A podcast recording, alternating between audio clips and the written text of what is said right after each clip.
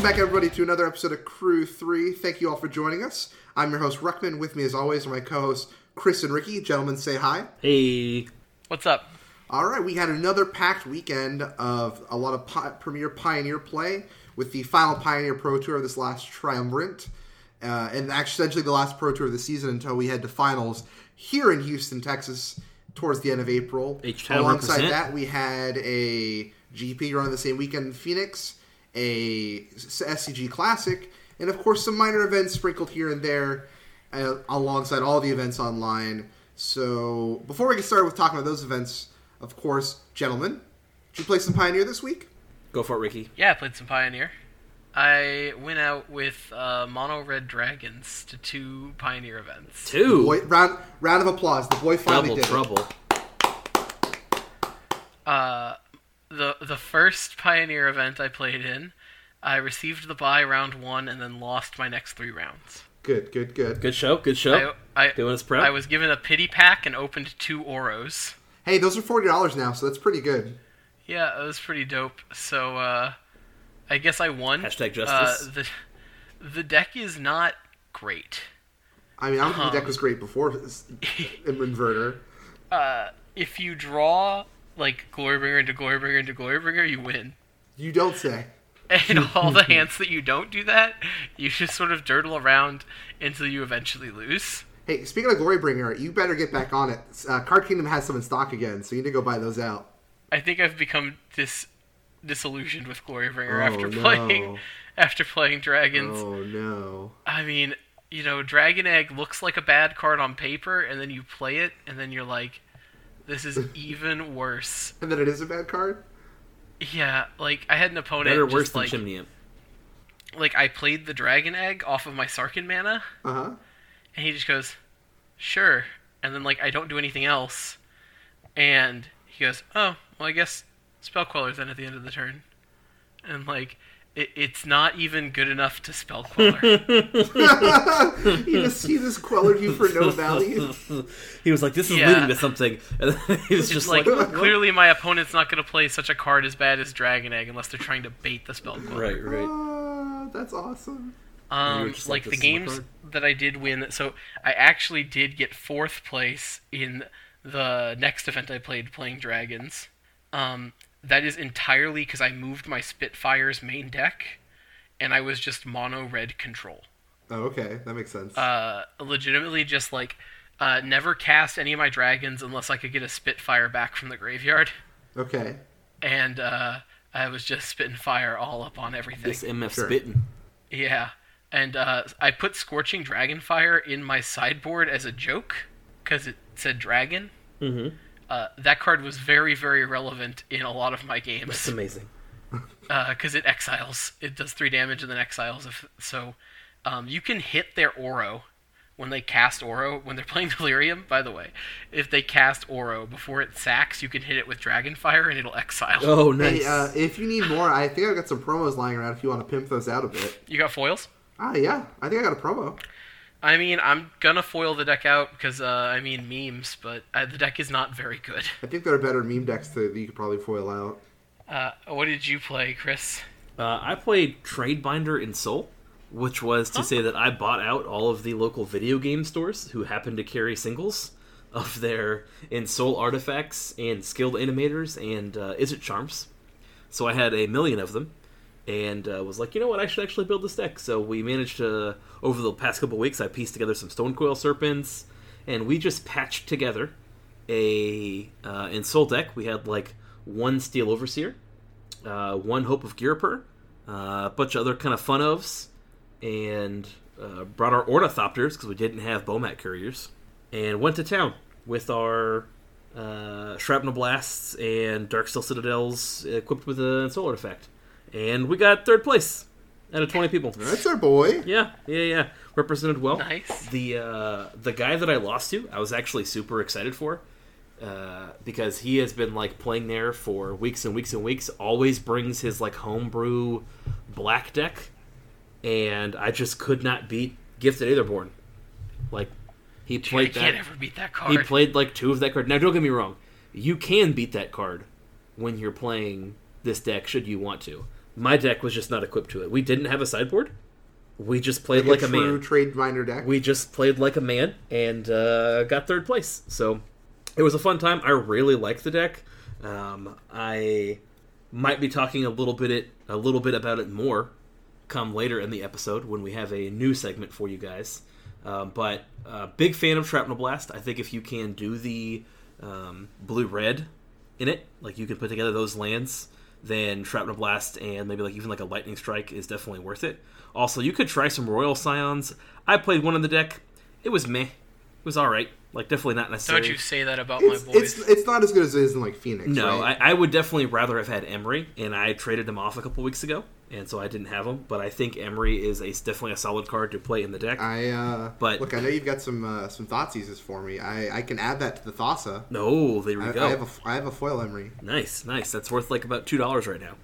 Hey, you know what? Yeah, It'll help help sweeten that deal. there you go. Fair enough. Fair enough. Have so you seen the like the hot tech of Bant Spirits players playing two permeating mass for this matchup? I Hey, have. guess what? I bought a bunch of permeating masses because That I love card- that card. Does the stupidest thing to Ensoul artifact. Yep, yep, yep. yep. Uh, you you mostly win. I learned by just like nobody can kill Darksteel Citadel once you put an Ensoul artifact on it. Like that probably Right. won me like eighty percent of probably my games. And then um, Ghostfire Blade on a Ginger Brute is just another like that beats down Ginger Ginger Brute's hard to hard to block. So um, I definitely wanted more ways to protect my skilled animator, which is the three mana one three that makes a five five, but it, when it dies, you lose that effect. So like, I definitely um, I played dive down instead of stubs because I didn't have stubborn denials, but I got some after the event, and I would definitely happily play them. Um, I think you probably want like six of that kind of effect. I think six is right because, like I said, you you almost want like two because a lot of times they can kill it, and you're trying to fight off uh, like fatal push type effects. But overall, I had a lot of fun playing the deck, and um, I think it's definitely got some serious legs. Like I said, putting making a five five very quickly, especially an evasive one, uh, still pretty strong. So, like I said, I don't know that it's the best deck in the format, but a solid tier two or uh, tier two point five that I think is pretty budget friendly. Very cool. All right. Well, uh, like I said, I didn't have a lot of time to play Pioneers. I was uh, finishing moving from last weekend. That's right. Boys moved. The previous weekend. all grown up so, now. So we're all we're all moved in. We got everything. We still got to still got to unpack. So that's you know that's a whole process. You're never done. You're I got never done here. unpacking. Mm-hmm. I just gotta I just gotta un- unpack everything still, right? Uh, but you're never done unpacking. You'll have still have boxes until you move again. Yep. Um, but I did have the chance to watch some of the Pro Tour, specifically the top eight.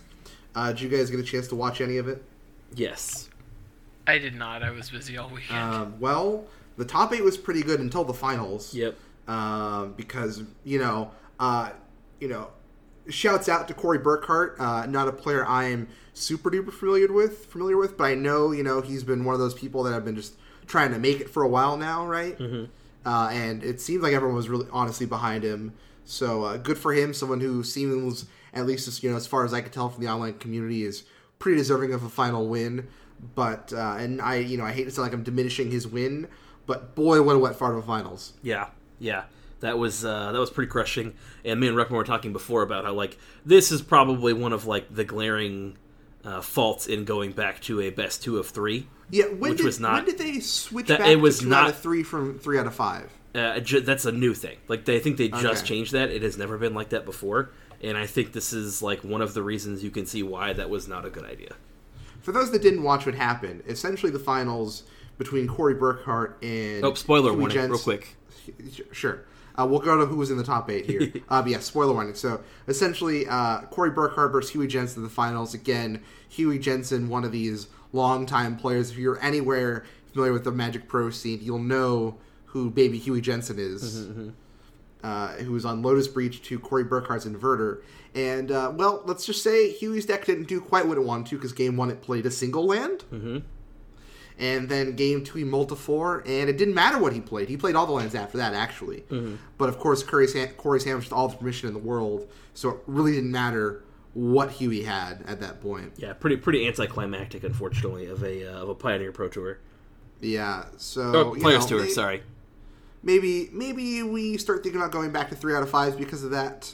Oh no, no, Uh, we can't do that. No, I mean, do you remember like the best three out of five when it was like Control versus Uh, control. Bant Coco versus Bant Coco, and it was Yeah. just like, look at all the cards on the board. Sure. Nobody can attack. Pass turn. Pass turn. Let's activate Town Cry or Duskwatch Recruiter. Let's activate Sure. ta- Duskwatch Recruiter a million times each. I mean, would you rather have that though, or would you rather have this? I guess that's the question. Because I was joking that they just would like basically saying they would never, never do that. But I definitely think like best three out of five is is I in, in a game with so much tr- variance. if you're There's so much to sell, variance in if, this game. if you're trying to sell a product, which let's be honest, these tournaments are doing, folks. They're not just to uh, have people play. Yeah, they're selling a product to anyone watching, players at home, people unfamiliar with the game.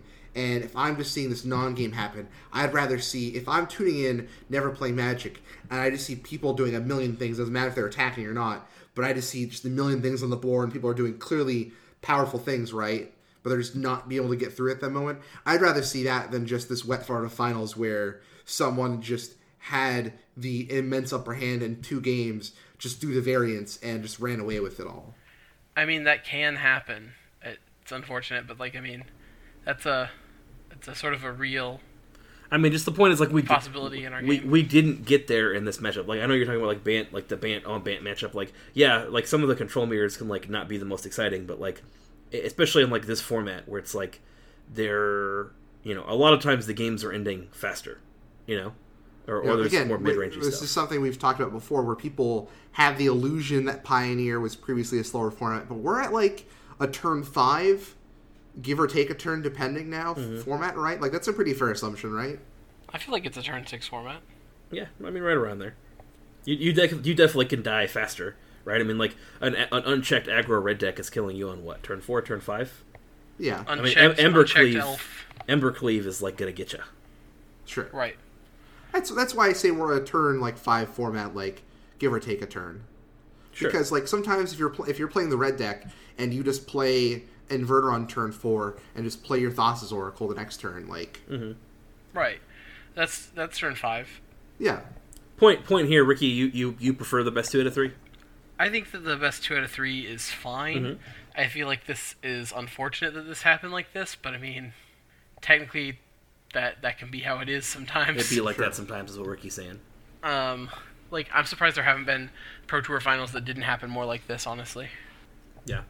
Um, I am willing to eat some crow here and say that I was definitely wrong.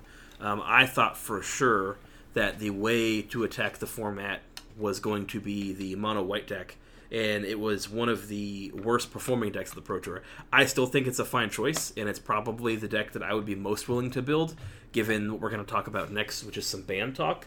But um, it, it definitely did not perform to, to my expectations for what I thought it was alright. going to do. So, yeah, even so with the hate. But let's talk about let's Ed's performance.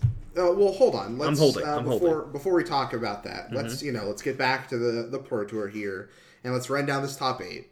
Uh, of course, we said it. Corey Burkhart winning with Dimir Inverter, Huey Jensen in second place with Lotus Breach, uh, Zachary Kiihne on Mono Red Aggro, Jacob Wilson Sultai Delirium, Austin Bursavich on Azorius Control, Alan Wu on Lotus Breach, Thomas Ashton on Bant Spirits, and Peter Ingram on Dimir Inverter. So again, you know, um, one of these things we said last week, we were talking about Bant, we were talking about Dimir Inverter was it didn't have the win, but now it has that win. Has have things changed now that it has that win?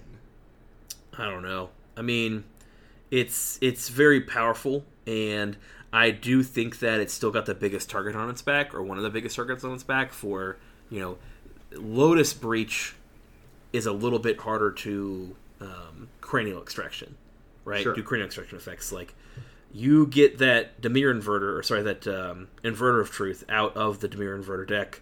They ain't looking too hot. They ain't doing too good. You know, which is one of the reasons you are kind of a fan of the mono blue version to have a backup game plan.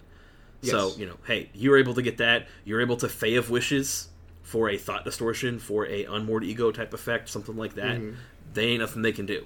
So, um, although it got the win, I definitely think that it's you know still Well, and I think that's why you saw a lot of the, uh, at least you know, who I would say are more of my favorite pros playing the Lotus Breach deck as a, you know, they're still playing that Thassa Oracle combo style, Right. But I think the Oracle Breach decks are just trying to also attack uh, Dimir Inverter as well. Yeah, yeah. There's just there's too many combos. I, I think is the thing about it to like fight effectively, which is kind of what I was saying with the white. Like I don't think I I don't think I correctly estimated how much combo there's going to be and, and how much draw power they have and how many you know when you're playing Thoughtseize and Dig Through Time in the same deck, you get a lot of selection. You know, mm-hmm. so I've I've thought a lot about this. yeah. Right. Tell me your thoughts. Okay.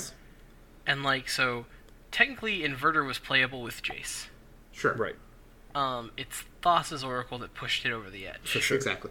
And Lotus Storm was playable before, Yes. um, but the Breach is what pushed it over the edge. Correct. So, I think that if you want to ban cards here, I think Oracle and Breach seem like good bans because they don't kill the decks entirely. Sure. That's fair. I, you know, I think okay. So let's, you know, I was hoping we were going to save this till after we finished talking about the Pro Tour, but I guess I, I think it's the most the important good- thing. I mean, we've gone now- over now- these decks now's- before. Yeah, exactly. I don't think anything's really changed out of these deck lists, right?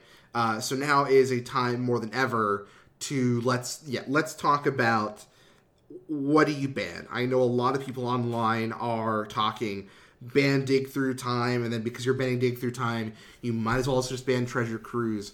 But Treasure I, Cruises is nothing wrong. Leave no, exactly. Well, I, I, I'm, I'm agreeing with you, and I think if you're going to ban anything of these decks, uh, I don't know about Breach just yet. Breach probably deserves some looking at, um, but I for sure think um, if we're going to ban anything, Thassa's Oracle is what we should be looking at. I think that's fair. Like I said, I, I, I think we were both surprised. And again, if you if you hear us talking about it, like we we saw some some action on Twitter. And again, I think one of the problems that I that we was glaring here was like Twitter did not allow for these persons to make full thought out arguments, and they did not elect to do so. They just said, "Oh, I've been thinking that Dig Through Time was going to be broken, you know, for a while, and let's ban it." And Well, that's the thing, right? Is people, you know, everyone knows. It was kind of a- a prejudice towards- that. That dig dig is on this watch list. It's been on this watch list since the format kind of began, right? It was Right. always one of those cards that people were always going to look at as banned possibly everywhere. getting banned. Right. It's banned everywhere, right? And I think that people are using this deck as an excuse of saying, clearly, you know, this deck is what's breaking these cards, and Right. dig through time isn't the thing, right? It's you know, you look at dig through time was fine until Thassa's Oracle shows up and these decks showed up. We These certainly decks- feel that way. I, I, we've talked about it, and we're definitely all like very much on the same page here. Um, so I guess we'll kind of make that clear that we're we're all pretty much in agreement on, on what the thing is here. But like, it definitely felt um, like a me like a way to be like, well, I've been saying since day one that this should be banned. So this is kind of me being proven right instead of a a thought out argument of like, why is it a problem when before it has been around for so long and it was not a problem. You know, several several streamers were like, "Isn't it crazy how if you you know make a format where um, and have a controlled format, like some of these cards aren't as broken. You know, the context of the format is so significant, and we happen to be in a format which is so amazing, in my opinion, that you can have these kinds of cards. They're not Well, extreme. that's you know? that's that's that identity of Pioneer that you know a lot of people lately have been talking about just how Dimir Inverter changed the identity of Pioneer. Right. But let's talk for a minute on the identity of Pioneer being a format where when you ban fetches, right, Mm-hmm. and you're still just playing an average game out, which is not just totally dumping into your board with fetch lands every turn. That you can play these cards like Dig Through Time and Treasure Cruise, and they are powerful effects, and they will do things, but in the right deck. Like there is some deck constraints and decks building style. There are hoops you have to jump through to make full use of these cards. right. Yeah, we, we And it just so happens that in these Oracle, de- especially in Dimir Inverter, you know, it gets to abuse the delve aspect of getting cards out of your graveyard. Right to, to, to yeah to craft your deck a certain And, way. and you know, I could see some argument where you know, who says there isn't a card down the line that just breaks dig even more. But sure. I think let's let's take a point, and I think we need to again focus in on the fact that Thassa's Oracle here is the real problem because I don't want to see them ban dig through time and these decks still be degeneracy, right? Or you know, maybe not degeneracy, but still be just insanely taking over the format, right? I mean, you just And- play more Omen of the Sea. They already, I mean, they already run four Omen of the sea. Uh, there- looks like they're playing one now, but yeah. Um, but I mean, like I've seen pros talk about like you could just play dig through time. You know, the deck maybe goes down to tier 1.5, or you play Treasure Cruise, and maybe the deck just goes down to tier 1.5. But like you don't know, right? I mean, I mean, I just yeah, I, I think Omen of the Sea is still doesn't good card selection. So like the thing that is dangerous with this deck is the line of play of turn four inverter, you're losing next turn. Yes. Right. That is the line of play that is dangerous. Like if it's like Well, and again, I'm playing a control game and like turn six, turn seven, I finally dig through time and now I find my combo and I'm winning on turn eight. Right. I think that's a fair deck, but that's not the lines that I think are upsetting. The lines that are frustrating are like, here's my inverter on turn four. Yeah, I mean, I, I- and I'll be honest with you, like, I, I'm not even as worried about that particular scenario. Like, it's obviously strong, but like, there are ways to stop that, right? Like, you can you can kill a, a Thassa's Oracle in response, so it goes off for zero, and then like they might be in trouble. Like, you can you can play counter spells. I, I like, in my opinion, the real like the big issue with this is that by that turn four, you've already been thought seized twice. Like that's what happens all the time because they're not just playing thought Thoughtseize, they're playing Thought Erasure.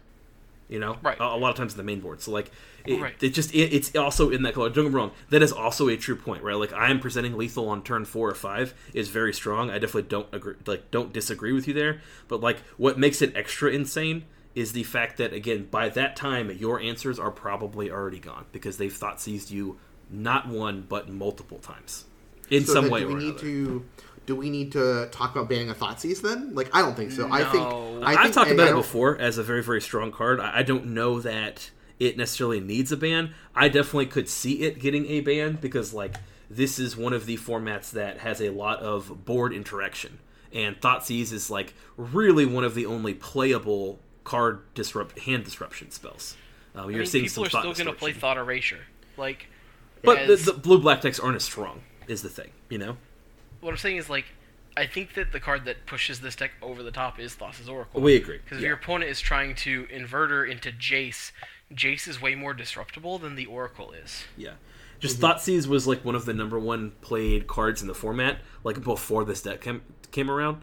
And I think now it's even just it's even more strong is the is the only thing about it. So don't get me wrong, I'm not saying that it's the right move, but I definitely heard some people kind of going, well, Thoughtseize does kind of create an unfun thing when you get Thoughtseized during turn one or two, and now it's like, well, my best card's gone, and Well, the other thing too is right. Like, hey, you know, guess what? Thassa's Oracle is also a mini dig through time if you look at it the right way. Like, it is. for sure, I just, I just think that you know, I, and who knows? The the other problem too is ever since they decided we're not going to have uh, set ban announcements, right?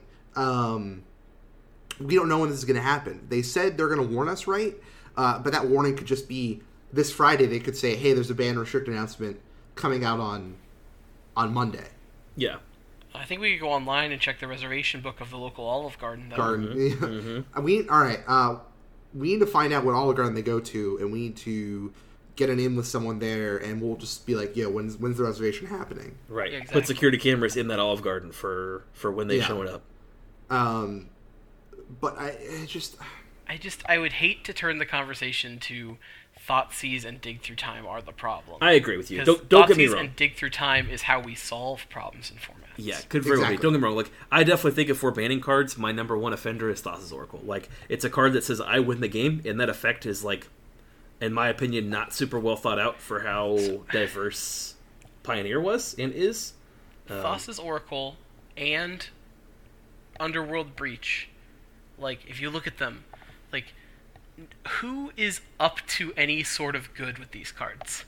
Like nobody Right. is intending to play a fair right, game with right. these cards. Nobody's going. I'm gonna play my Underworld Breach. Here's my Viashino Pyromancer back. You know, Exactly. Nobody's just playing. Here's my Goblin Guide back. Nobody's doing Yeah. that. Everybody's the first thought is, in- how in can I words break of- the in the ever loving Cedric F out of this card? in the words of Cedric Phillips, he's up to no good. Yeah, He's up to no good. So like, and that was the thing. And uh, when in other games that I've been involved with uh, that have had like bannings and talked about nerfs and stuff like that, it's just like if you step back and you look at a card or a skill or something like that, and you're like, if somebody is playing this skill or card, do they intend to play the game as it's intended to be played? And Is it's just like, no. Is this what Nobody's Garfield playing intended Thassa's right? Oracle. is Underworld Breach as broken without Thassa's Oracle though? Um, yes, because it's what lets the inverter deck, or sorry, the breach deck go off. It just lets you cast all of your spells forever. Okay. But doesn't that Like- breach deck still just win through invert or through uh, Oracle? Um, no, it I does think it's easier It to win through wins Jace, right? through, Uh, let's see here. It wins through Jace or through um, an expansion explosion that's unstoppable. Oh yeah, you just made so much mana. I just well, I just I just remember some of them running like a couple oracles in the board. And, like, Actually, the, they're running a no Oracle currently. Huey, Huey, Huey isn't. Um, but Because I you know can wish for Jace. You can Fair. wish for Jace, you can't wish for the Oracle. fair. This is why. Because we're off of uh we're off of the The mill package. the flooding. Sure. Yeah, off the Gotcha. We're, Interesting. we're- it's like it's like the flooding combo is cute, but just using Underworld Breach to forever cast like hidden strings for tons of mana, Yeah, or makes sense. like your pour over the pages. I know this is kind of a long conversation, but like, do you feel like Well, it's- if it's we important banned, conversation. well, I mean, if we banned Thassa's Oracle, do you think that the graveyard hate would be enough to stop? Because there's plenty of it in this format. Do you think the graveyard hate would be enough to stop the the Lotus decks? Like, do we ban Thassa's Oracle, leave the Lotus Breach alone, and let the graveyard hate try and fix it, or do you think if we're banning one, we're banning both? Because they're both like very okay, quick. Okay, so I think that Underworld Breach, like I think that the Lotus Storm deck is still a very strong deck without Underworld Breach. Mm-hmm. It just slows it down a little bit and it gives it a little bit of a like lesser options, right? Mhm. Um, I think that Thassa's Oracle, you ban that, and then we ban the Underworld Breach in like fairness of the hey, we're not going to be uh, accepting these unfair decks that get to be unfair for so easy. Like you're going to have to put yourself out there a little bit more. You know what I mean? Yeah, Okay, we took one combo away, so we're taking this like- away too. This one away too. With Underworld Breach, you don't care about the thought seizes or the thought erasures. Well, that's that's the thing, right? If you if you go look at the numbers from this weekend, uh, Lotus Breach had had pretty. Um, its only negative matchup, like under fifty percent matchup, was to Mono and Aggro, um, and it just had a over seventy percent matchup against Azorius Control, Mono Black, Heliod, and then Sultai Inverter. Right, like it doesn't care about getting its hand taken apart. Another part of this argument, also, people are like pointing fingers at like Ballista and Heliod as another combo, and that like we need to just pick all the Theros cards out because they made three combos in Pioneer. Okay, but let's look at the But the my Heliod thoughts, numbers. Well, the Heliod was, numbers. that's what I was getting to.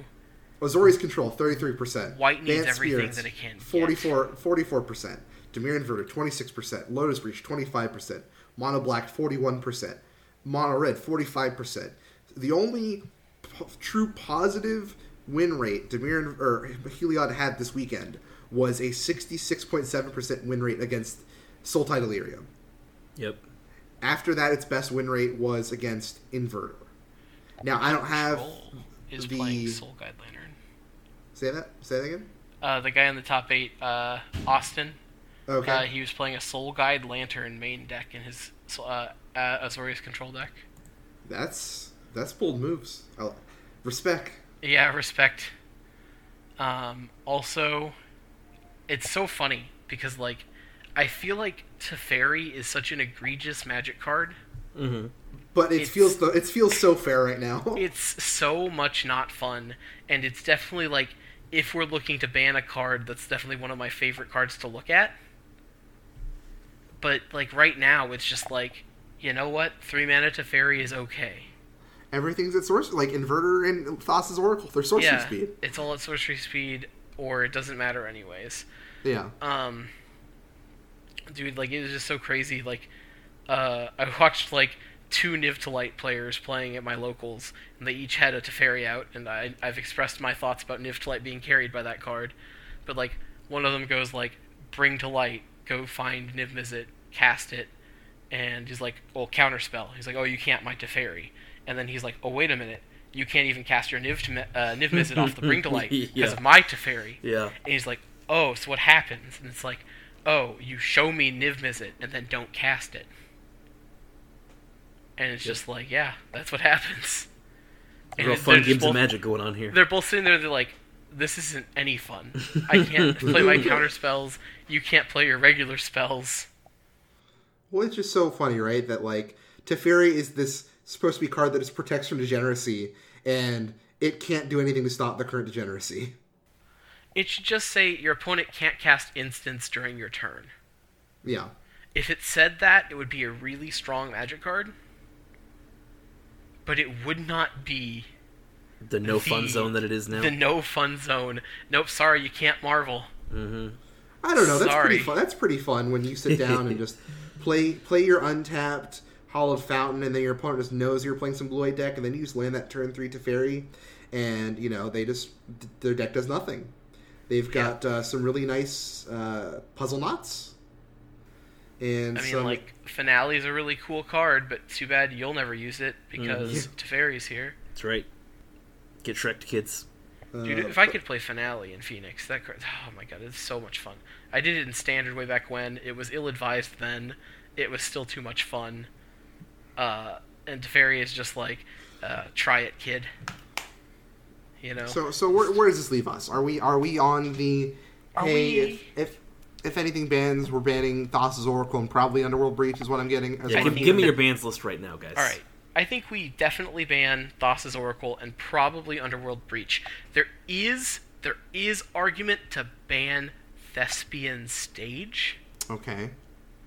because Final cuts. No, no ifs. Okay. You've already had your chance. Okay. to. Give me your ban list right now. My my ban list right now is definitely ban Thassa's Oracle, Okay. probably ban Underworld Connection, Okay. and leave Heliod alone. Sounds good. Ruckman, give me your ban list. Uh, ban Thassa's Oracle. I think we give Underworld Breach a little bit of time because I want to see what happens. Mm-hmm. And unban Oath of Nissa. Oh, we're doing unbans. Ricky, would you like to do any unbans? No, I I used to think this, Okay. but no, the Niv to Light player needs to suffer. Suffer for All my right, you're probably right there. You're probably right there. All right. All right, Chris's all ban list. Ban Thassa's Oracle. Um, I don't know. Now, now I've heard some good arguments the way. I'll say ban Underworld Breach, and then also I want Teferi banned. Just always want that card banned. I always just want that card. I- If listen, if we- listen, there's if been a lot of ban bans. Teferi, can I can I have Saheeli combo back? Yeah, maybe, maybe so because like there's just, there's a lot of bands that I was like I just don't know this was necessary. Like we didn't wait long enough to see it, you know. And like at this point, Well, I've already Saheeli, had enough. of some of Saheeli these combo decks. is is egregious when it gets to play also Teferi Time Raveler. I agree, and that's that's one of the things that I thought that that's what made that deck like too insane. Was that was kind of like an insane three four five or whatever you want to say two three four if you were playing green and could ramp or something like that. So uh, I think there's a lot of cards that were banned that I think were banned too quickly. Um, this is a card I think think again just makes the no fun zone. So my ban are right now are probably uh, Oracle, Breach because Ricky has convinced me just now, and then Teferi because always. But Teferi knocks this weekend, right? Teferi just because No, you just Teferi because always uh, wanted to ban that card. I just think that card's a no fun zone okay. card. All right. Um, hey, let's talk about our buddy Ed, who Yeah, top thirty two. so- uh, the, yeah. the what's a GP? Uh, a Magic Yeah, Fest. GP Phoenix. Yeah, yeah. GP Phoenix. So he he gave us some really great insights um, into Heliod because again We uh, did we I convince him to play Heliod? Is that fair to say or no? We did. I did not. But we did. Okay, We well, did, Chris and I. Chris and I kind of put that bug in his ear on Yeah. You play. guys tormented the poor boy into We playing. didn't torment him. That He asked dude, for our he got like ten or eleven wins. The dude made cash monies. What do you want? No, he made cash monies.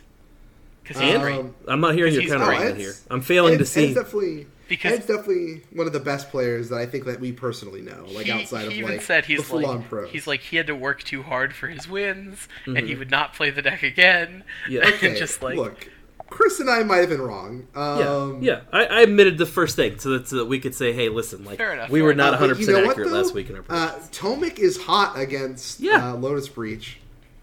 Uh, so because they can't was- untap their own lands, right? yes. Yeah, they're well, their land. They also can't copy their lands. Yep. Nice. There we go. Uh, so yeah, he played mono white. Um, I guess to sort of on the, the on our urgings to a Uh, top thirty-two finish. So round of applause for Ed. Yep. Uh, Ed, if you're out there, you know we love you. Um, he was going in on Master the Unseen was his big thing, right? Yeah. Uh, which is a one mana enchantment. No, no, no. Two mana. The diff- Is the- it two mana? Is yeah, it yeah, one yeah. and a white? Yeah. hmm Yep. Okay, so for one and a white, it's an enchantment that for three and a white, you manifest the top card of your library. So you take the top card of your library, put it face down. It's now a two-two, and you can flip it face up for its converted mana cost. For its mana cost, If it has one, that's right. If it And has one. whenever you flip a card face up, you gain life equal to the number of creatures you have in play. Right. So essentially, he has a built-in, even better matchup against the the aggro decks there. Yeah. because he already has like Daxos and stuff like that going, right? Um, and you know, I I want to play with that card myself. Um, I he's playing three. I maybe want to play two or just one. Uh, but he was We like the was Coco version. he- Me and Rickman want to play. It's a good output Open. for your Nick for does your, it. Yeah. yeah. Nykthos mana. I, I think I was just underestimating how much mana you're making off of Nykthos, but if he's saying he's manifesting like And to be fair, three this is cards, a pretty- three cards a turn, right? Like, Yeah. This is a pretty That's pretty standard um, mono white devotion list that you guys can look up. Um, he did he did play the owl, the Arcanist owl. The or whatever owl it is so good. yeah, it gives The you four very devotion to white, and then obviously you're and playing the he's Heliod on- Ballista combo. He's on one Gideon Blackblade, three Gideon of the Trials. Mm-hmm. Uh, the list I have put together is on two allies Zendikar, two Gideon of the Trials. Mm-hmm. I like Blackblade quite a bit. I'm playing I'm playing two Blackblade in the board and another trial in the board. Um, The Vindicate is really, really, really hot. yeah. Yeah, I mean, so anyway, so he let, let's let me let me try and scroll through Go over his thoughts. to to where to where his thoughts were. Yeah. Um. So essentially, His summary of it was that it, it- he thought it was an aggro killer. He felt like he really liked his matchup in aggro. So so here here's what he wrote to us. Mm-hmm. He said mono white is o- overall a fine deck, but suffers when either the opponent is well prepared for with Hour of Devastation and Ugin the Spirit Dragon, and it has to play weaker cards for its engine to work, such as Owl and Daxos, and it has an okay sideboard when but being one color isn't great. Right. Matchup wise, mono white is behind against control decks. eh, But can it can still get got by control by combo decks, and Thoughtseize is very powerful against mono white due to the amount of synergy the deck requires. For instance, he won against Inverter when they didn't have discard, but always lost when they had a Thoughtseize or a Thought Erasure. But he says Mono White's very good against the aggro decks, as it's slightly bigger and is not as easy to get out aggroed out to all the built-in life gain because of heavy uses of enchantment removal that can't be exploited. Uh, of enchantments that can't be exploited. Uh, Breach, he said, he's behind against due to his susceptibility to Ugin the Spirit Dragon, which that makes total sense, right? Ugin is a house out of their wish board. And he says it's also hard because they can get it game one because of Fae of Wishes, right? Right. Uh, Yeah. Also, his version of Mono White is on an aggro deck as it has as he's more mid range, uh, going all in a lot on the Mastery of the Unseens with the combo finisher. And he said actually he didn't win through a lot of combo kills. He just was able to just to sort of threaten it. Kind of he kind of grinded his way to victory. Actually, Mhm. Mastery of the Unseen is pretty good against Ugin because it makes colorless tokens. Yeah. colorless manifests. yeah, that's true. But Um, it, it itself, I think, gets exiled by Ugin, so it's That's like, fine. If you like leave two or three bodies left behind, you can kill the Ugin. Yeah, They only play one, yeah. so once But yeah, dead, Chris and dead. I, Chris and I were talking, and I definitely I'm gonna give it a try here in a week or so. Uh, there's just a couple things I need to order for it still for the sideboard that I just don't have. Surprisingly, don't have uh, because as, as Chris and Ricky make fun of me for, I am just on a buying tear right now. Um, I want to be the guy with that uh, battle binder of I can hook the, hook the boys up with cards they need at events, Mm-hmm. Like a lot of players we know with uh, modern collections, right? Oh, yep. Um, That's one thing I like about this format, though, is like I had a lot of fun this weekend. Like I don't think anybody played Inverter. Like we had two big ballers on Sultai.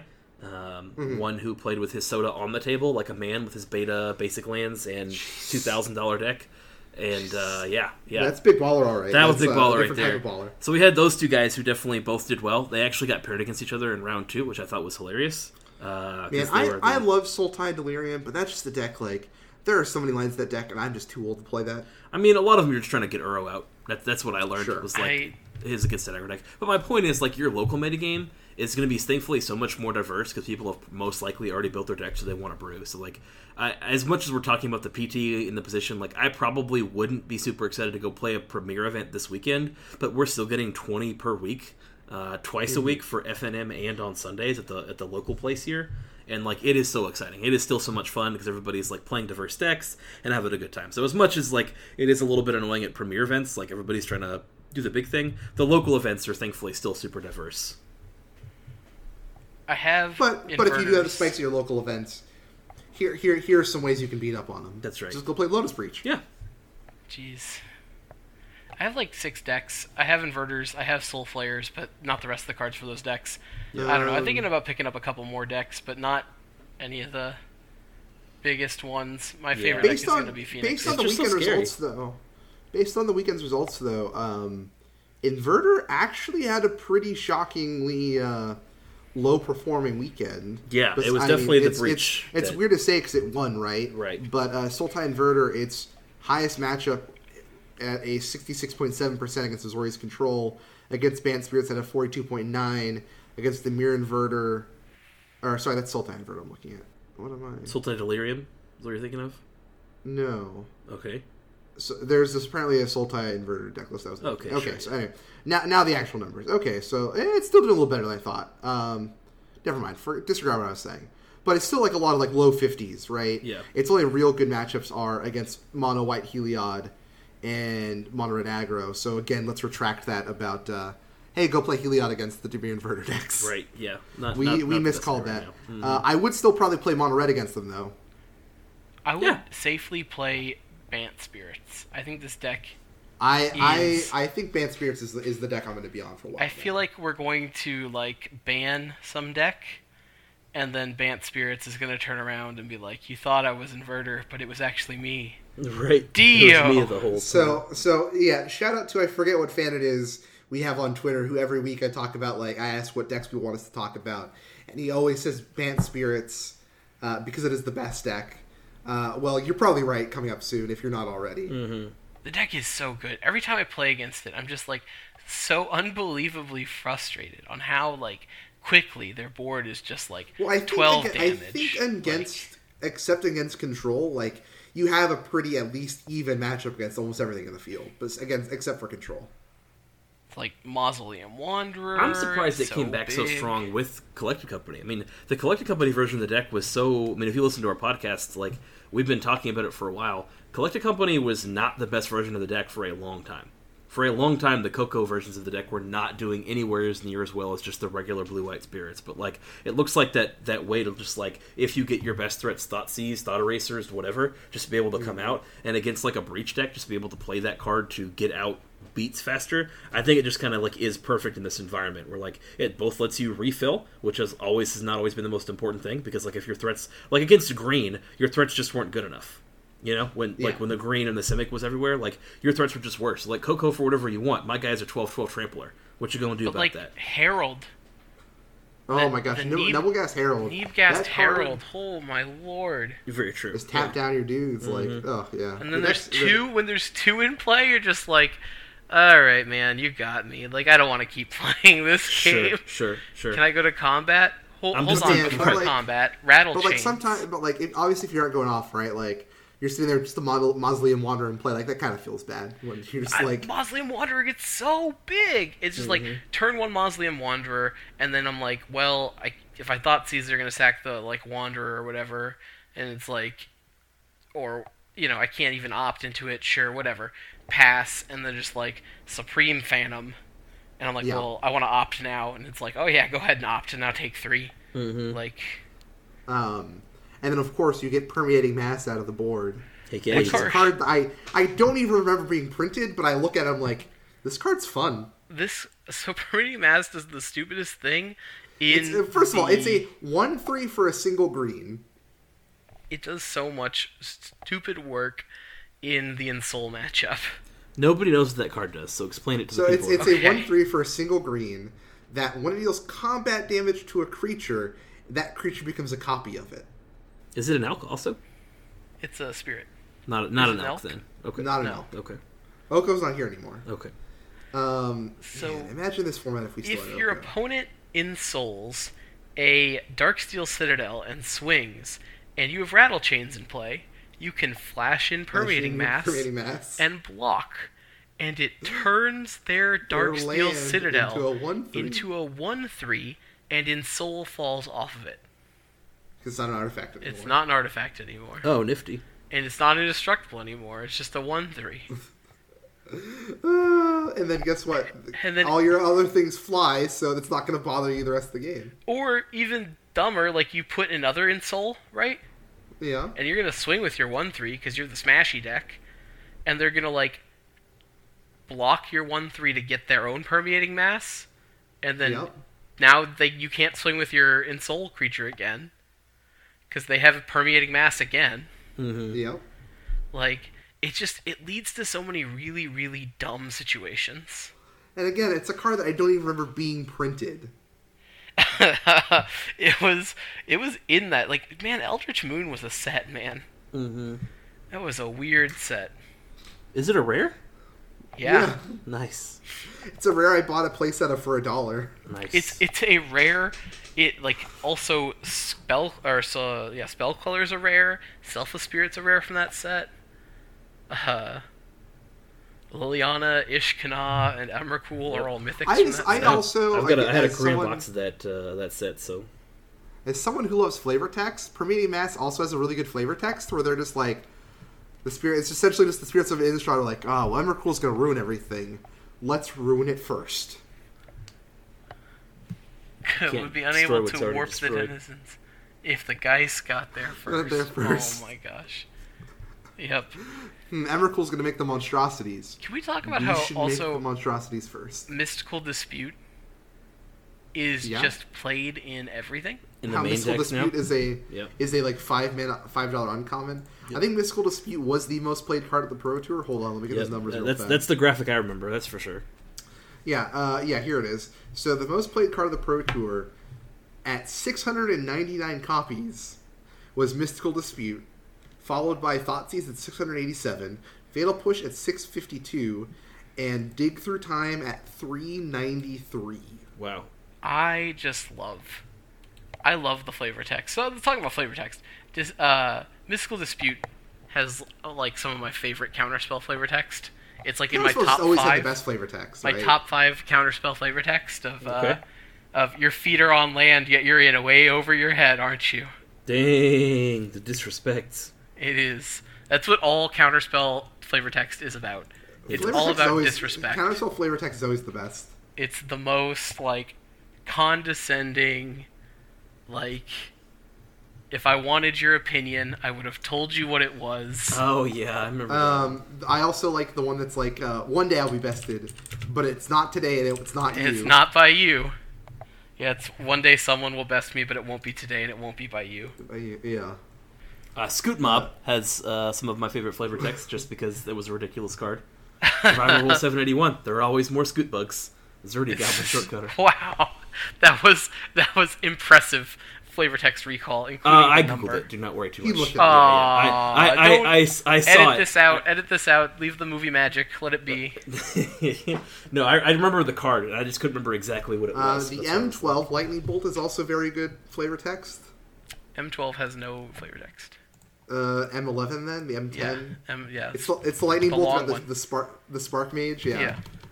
Yeah. This is Uh, what uh, the fl- this is now novel. Crew Three flavor.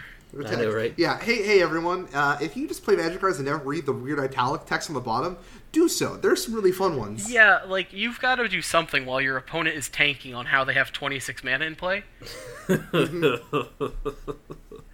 Like it happens. I'm gonna man. read my cards when my opponent Lotus combos me. Yeah, exactly. When your opponent has like 26 mana and they're sitting there thinking about what to wish for.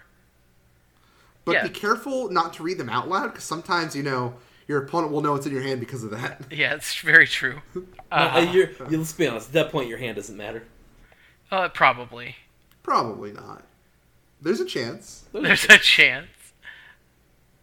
All right. All right, Do we want to do any- our? Uh, And oh, anything else? I mean, do we want to do we want to talk about the uh, the classic or the Grand Prix? The Grand Prix was a lot of inverter again. It was essentially five inverter decks and three non. Actually, I do want to talk about the Grand Prix because I like Ben White's deck, the winning deck, the mono red deck.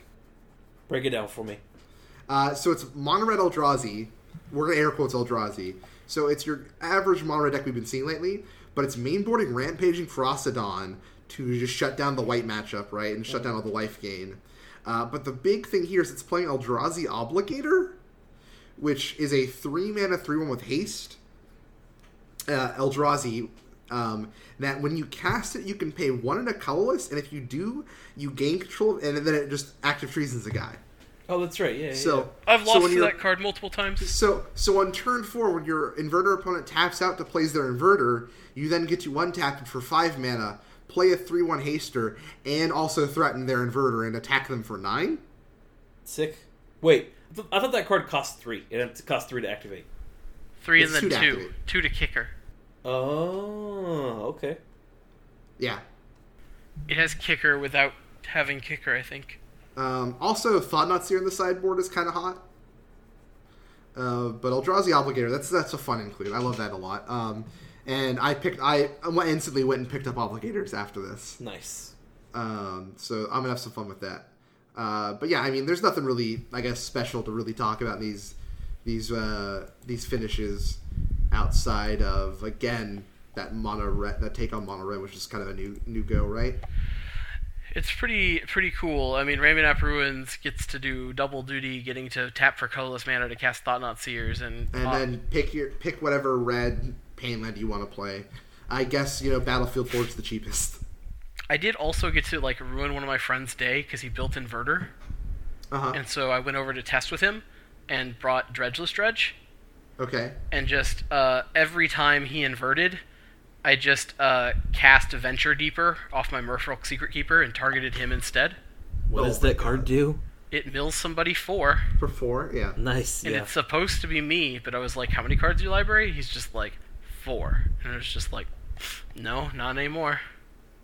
Oh, also, the, that, you, was that just the first half of Merfolk Super Keeper, the one that mills yeah, for? Yeah, okay, that's the, that's the yeah, it's called yeah. Venture Deeper. Um, okay, gotcha. Also, another card, real fast though, Ben White's deck, uh, a one of Satyr's Cunning, which no, that card is good because it lets you use your your graveyard as a resource. Yeah, like, I heard, I've heard a lot of uh, that. There was some hype over this card over the weekend. Escape is like escape is so free. Like escape as a mechanic is so broken. It is a mechanic. You are correct. No, as a mechanic is so broken because it literally costs you nothing. So I do think that if your deck can't I mean, use your graveyard, graveyard. Mm-hmm. like if your deck doesn't use your graveyard, if you're not casting delve spells, if you're not reanimating things, right? Sure. Why not just include an escape card? Yeah. Like I think it's, I, mean, it's I think the same argument brilliant. for like delve back in the day, and like you, if you were mono black, you could just play some murderous cut if you want to, you know. Right. Like I mean, it doesn't feel like you ha- like you're. It's a mechanic that does not hinder you if you're not already using the resource it wants. Yeah. So another another deck I wanna I wanna try out is uh, that could also probably use Satyr's Cunning. Is I do want to go back to Gruul Aggro with Gallia, and then also play Satyr Fire Drinker and Eidolon of the Great Revel. Oh my! You don't want to play Satyr Fire Drinker. Yeah, I do with Gallia. Hell, heck yeah. That card is Jackal Pup. Remember? Yeah, but it's a Satyr. It's not you worth gotta, it. You need those satyr synergies, Ricky. So like, I think it's Mutavault is a satyr. Some would really call cool. them. Some would call them satyrgies. Oh no. Hey. Yeah. Look, Hashtag that on Twitter. I don't care how much you want to be the armpit guy. No, I want to be the banana guy. Okay, you want to be banana guy. Okay, but still, I don't think it's not worth running other satyrs other than Mutavault. I'll show you. It's worth Please it. show me. Yeah, I will do. That Get will ready. be our. That will be next week or the week after. That's deck. Yeah, for our new segment. All right, all right, Chris. All right. Um, so like let me real sick fast segue? say, um, we're, we're gonna take a break from hot takes. It's dead. It's never I- coming back. No, it might come back. Yeah, it's probably coming back.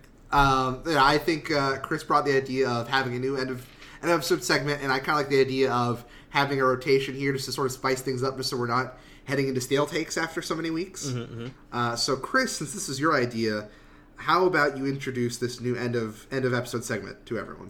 Oh, you, you want this to be a disaster? Okay, uh, I will do my best to introduce this. Uh, I have presented. What do we decide to call it? This this slaps. This Does deck it slap? slaps. Does it slap? Does it it slap? slap? Yes. The segment is called "Does It Slap." Uh, you just heard the the intro that we made for it, hopefully, and uh, it is a each week. I want one of us to actually brew our own uh, version of a deck. It could be an existing deck that you change to some extent, and kind of present it to the guys, and kind of have some discussion on like, you know, where does this deck fit? Um, is this a good idea, bad idea, whatever? I don't really want to be like picking up right to those ideas too much. It's mostly to talk about the fun stuff. I know these guys are, you know, uh, pretty pretty good Magic players from spending the time with them. So like, you know, whoever presents it can talk about what this idea is for. Like the, I will give you an example here in a minute of the deck that I'm going to present, and just kind of talk about it and uh, talk about whether or not this deck slack, slaps. Give it uh, a, rotating form of grading scale. This week An it'll arbitrary be form grading. what's that? It's an arbitrary form of grading. Arbitrary, the super, the, the most arbitrary. however many is- bacon is there? bits out of five, Oh. however many whatever's out of ten, whatever you guys feel like, however many Olive Gardens out of 657 possible Olive Gardens that there are in the country, whatever we want to rate it. That's what we will. That that's number what is we'll way do. lower than the number of Olive Gardens. I have no idea. Is it really? But I'm, Guess- I- I'm guess us go- about to you- Google how many you- Olive you- Gardens you- there are. You, you introduce us this deck, and I will, I will look up the number of Olive Gardens. I can say that there's like at least five Olive Gardens in the country. 840. I was way closer than you gave me credit for. I still have not been proven I proven see wrong. 866. Whatever. I still have not been Anyway. proven wrong. What were There you gonna- are at least five. You are correct. Ricky. Thank you. A minimum of five. All right. This week on Does It Slap? Uh, basically, the inspiration for this was my my play over the weekend with uh, Red Blue Ensoul Artifact. And the spice in that deck was I played some Curious Obsession, which was a lot of fun because we we were playing some Ornithopter, and it was a lot of fun combinations of like you know Ghost Fireblade, a whatever, put this uh, Curious Obsession on my Ornithopter, and now you kind of had a tougher choice. I'm like, well, am I gonna kill this Ornithopter that's drawing up a bunch of cards, or I want to kill like the damaging threat? And typically, whatever they killed was like you know the thing that was going to get skill animated the next turn, and then just go to town. So I was like, well, the only card I was really playing that was red was Shrapnel Blast, and as strong as that card was, if you needed like just one of the cheapest possible decks that you could build, and I could probably make this deck even cheaper, I definitely think you could do Mono Blue Ensoul. It's not a deck that um, has a ton of competitive finishes, like even in 5 leagues.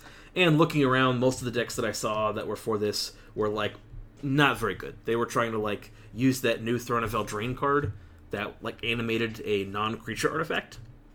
So I think that's definitely a way you could go with this deck. I, you know, we could maybe talk about that list on either on Twitter or another episode. But this is still where we want to be Ensoul artifacting a Darksteel Citadel or one of our artifact creatures and go from there. So our mono blue Ensoul artifact looks like 16 Island for Darksteel Citadel. If you have Mutavaults, feel free to play Mutavaults. This is going to be again a very very budget deck that we're presenting here. Um, for non-creatures, we're going to play four Ghost Fireblade. That card is not very expensive and is insane. That de- definitely earns a spot in the deck. Four Ensoul Artifact, obviously. Four Curious Obsession, because that's just a great way to draw cards, and you are going to be able to keep up with a lot of decks and sometimes swarm them um, harder or refill with Curious Obsession. Not a card you can play on turn one. Um, a lot of people make mistakes with Curious Obsession where they're like, I'm going to play it, I play a creature, I play Curious Obsession on it, that creature will die. You have to attack with the Curious Obsession creature for it not to be. The sacrificed. obsession will die. The obsession will die. That's right. Yeah, yeah. Um, two stubborn denial and two Mizzium skin. Uh, Mizzium skin I do like a little bit more than dive down. I don't think you need all of the toughness on dive down, and Mizzium skin has an upside of being able to protect more of your creatures if you need it to for some reason. Um, so I, I like the potential upside there. Um, for creatures, we're going to play two Emry. This card is nowhere near as expensive as it used to be. It used to be five dollars. It's now like a dollar or two, and pretty easy to pick up. Not necessary, but it is a great way to you know it's a cheap threat. It typically costs one, maybe two, and it'll let you recast your your powerful cards. Um, Emry, uh, one of my favorite things to do is get back a Stone Coil Serpent. Stone Coil Serpent, super strong, but unfortunately too often dies to Fatal Push but overall a very sick card that when you start casting that for five and its text becomes relevant it is really relevant. There is a lot of text on stone coil serpent and uh, in playing it that card was sick. Again when you animate it in one way or another it keeps its counters. I think a lot of people know that but stone coil serpent um, has trample. So you're beaten down really hard. You're of course going to play four ginger brute um, four skilled animator. Um, i am playing four steel overseer that card is a couple dollars, and you could definitely play like fewer of it if you wanted to go super ultra budget. But a card that definitely won its place. I activated it like one time, I think, last weekend, and it was worth every every minute of that. Like that was just it. Like that, the one activation won the game. I didn't see it in any of the other games. Um, I wasn't playing that many, but I definitely would up that count to four and have done so in this deck. Four or- Ornithopters and two Hope of Ghirapur. Um, that's just a card that its text isn't super relevant, but it's a one-one artifact flyer, and it again is super cheap dollar wise. So when it's relevant, it is nice, and it's just another way to if you're going to animate something, it's got flying. So uh, a very sick card. So this deck clocks in at like under sixty bucks. Again, you could make it even cheaper if you wanted to. You could definitely make this deck around fifty bucks if you cut like a couple steel steel overseers and like the Emrys. But this for like fifty dollars gets you a deck that will definitely win you a match or two at your F and M out of four rounds. So, gentlemen, does it slap? Um, so I think that this deck slaps a little bit. Yeah, I keep, keep in mind in this case we're talking about the context of if we want to rate this deck. Um, I think in the future I want to have like different scales that you can rate it on. This is meant to be like, you know, I'm presenting this as a deck that is probably one of the more competitive decks you could play for like fifty dollars. I, I like this deck. It like it also opens up options if you don't have some of the cards that you've listed. Like Reverse Engineer is not an awful card. Right. that can work in this deck too. Um, you don't get as much explosiveness without the red, but I do think that this deck don't. does get a lot just with the longevity because of Emry, hmm which I like quite a bit, and other options that let us like find more artifacts and stuff like that. Right. Um, I I could say I could say that without a doubt, this deck slaps harder than most decks you could buy for fifty dollars. There you go. Thank you for that. One, card I considered, and one card I think we could talk about for a minute. I know this is kind of our closing segment. We want to be wrapping up, but um, Thopter Spy Network. That card slaps, and, and if it wasn't four mana, I would definitely be putting it in here. Um, but Even then, like any, it's definitely a card that earns its spots in the sideboard if you want to be building a sideboard for this. Um, another one is I don't even remember the name of it, but there's it's a card that uh, is like a seven mana five six, and it effectively has affinity for artifacts. It's from Kaladesh. That card is not unreasonable either. That card is is fine if you wanted to play a couple of it. Did you? Did you? I, I also, uh, I also think this deck slaps, and I'm not just saying that again because it's the first time we're doing this segment. Um, I think you know this is. We we've talked a lot uh, in like out of out of off off air about potentially just playing a mono blue version of Ensoul, right? Like this isn't something. Uh, this is the first time you actually fully presented a deck list, but I think we've talked about in the past on Right. whether or not this deck will work. Um, I've been high on it, like I said, Did especially as a budget list. I think this is like did we mention like a, maybe like a Sai Master Thopterist? Mm, that's uh, that gets into like paradoxical outcome territory, and that's my territory. Mm, Okay. I Um, see. But uh, I can say that this deck does definitely slap because in that sideboard, uh, you can run four Mystic Dispute, and that's the number one played card at the Pro Tour. Yeah, so there you go. statistically, this deck also slaps. Uh, also, go. because as an, as an aggressive creature deck, uh, you will be slapping your opponent. Yeah. Uh, so I would say out of five slaps, uh, we slap on budget, uh, we slap uh, statistically, and uh, we slap our opponent. So I would give this deck three slaps out of five. Love it, love it. Uh, you know, I will give this uh, three bowls of potato salad out of two for slappability. Love it. Oh. Sai Master Thopterist automatic conclusion in the sideboard because apparently it is card 69 out of 280 from M19. So Oh. you got to get that for the memes. But Right. uh, I think that could definitely be a sideboard card. But it's six dollars, and that's so many dollars. It could be. That is a lot of dollars. Wait, they're at six bucks now? It's Barely. six dollars. Oh, I'm Yeah. sitting on a gold mine. Yes, you are. So Turns again, out Ricky gave up on Glorybringers and was buying in on Sai I, Master I think I think this is a deck that is easy to upgrade, right? Like as soon as you get some of the red lands, you can start playing some of the red cards. Mostly, like you can throw in like your lightning strikes or your you know shock type effects and shrapnel blast. Shrapnel blast, I can promise you, is definitely worth it. I definitely finished a couple games like that. It's just that was kind of the only card we were playing red, and if you you know you could shave off like thirty to fifty dollars worth of cost from the deck by shaving off the red from it. So Hey, go ahead and uh, make sure you type up this deck list for me so I It can is tweet it out as well. Yeah. Okay. yeah. cool. This this Great. will be out there on our on our interweb. So there you have it, guys. There is Mono Blue Ensoul. It will be on the tweeters for you guys uh, viewing pleasure. All right. Awesome. Well, Chris, thank you for the idea of the new segment. Uh, you know, obviously the first time is a little bit of a test run on it, so uh, we'll, we'll refine this over the few weeks, and we'll think of some Maybe other. maybe we'll refine it. No Maybe promises. we'll, uh, well, you know, again, we'll, we'll. This is a thing we could try again for another week or two, and we'll see how we like it. I mean, we'll go back to hot takes. I don't know. I, I like the idea of us having a few possible ending segments to keep spicing things up and to keep the hot takes from going stale. You know, Uh, Keep 'em hot. There's so many Hot ways I can tell you that I don't like Teferi. Yeah. there are. Uh, There's only so many times you guys can be proven wrong that my hot take was the best. So, that but also Theros one, is one clearly last the best for one last thing before we end. Um, I do want to shout out. Uh, they have already been put on Twitter. Of course, the giveaway for our random booster, our random our uh, pack of mystery booster convention edition, was won by Twitter follower Lonville. Um, so again, I we've already talked about. It. I've got the address for them. I just need to make it out to the post office, hopefully this weekend, and ship that off to them. So uh, expect that in the mail. And again, congratulations. We put it out on Twitter. So Hey. congrats to them. Congrats. Um, I don't want to say this as a for sure thing, but um, if people enjoy this, I think there are some fun ways um, that we can maybe, you know, every every so many milestones we hit, potentially have another giveaway, something, you know.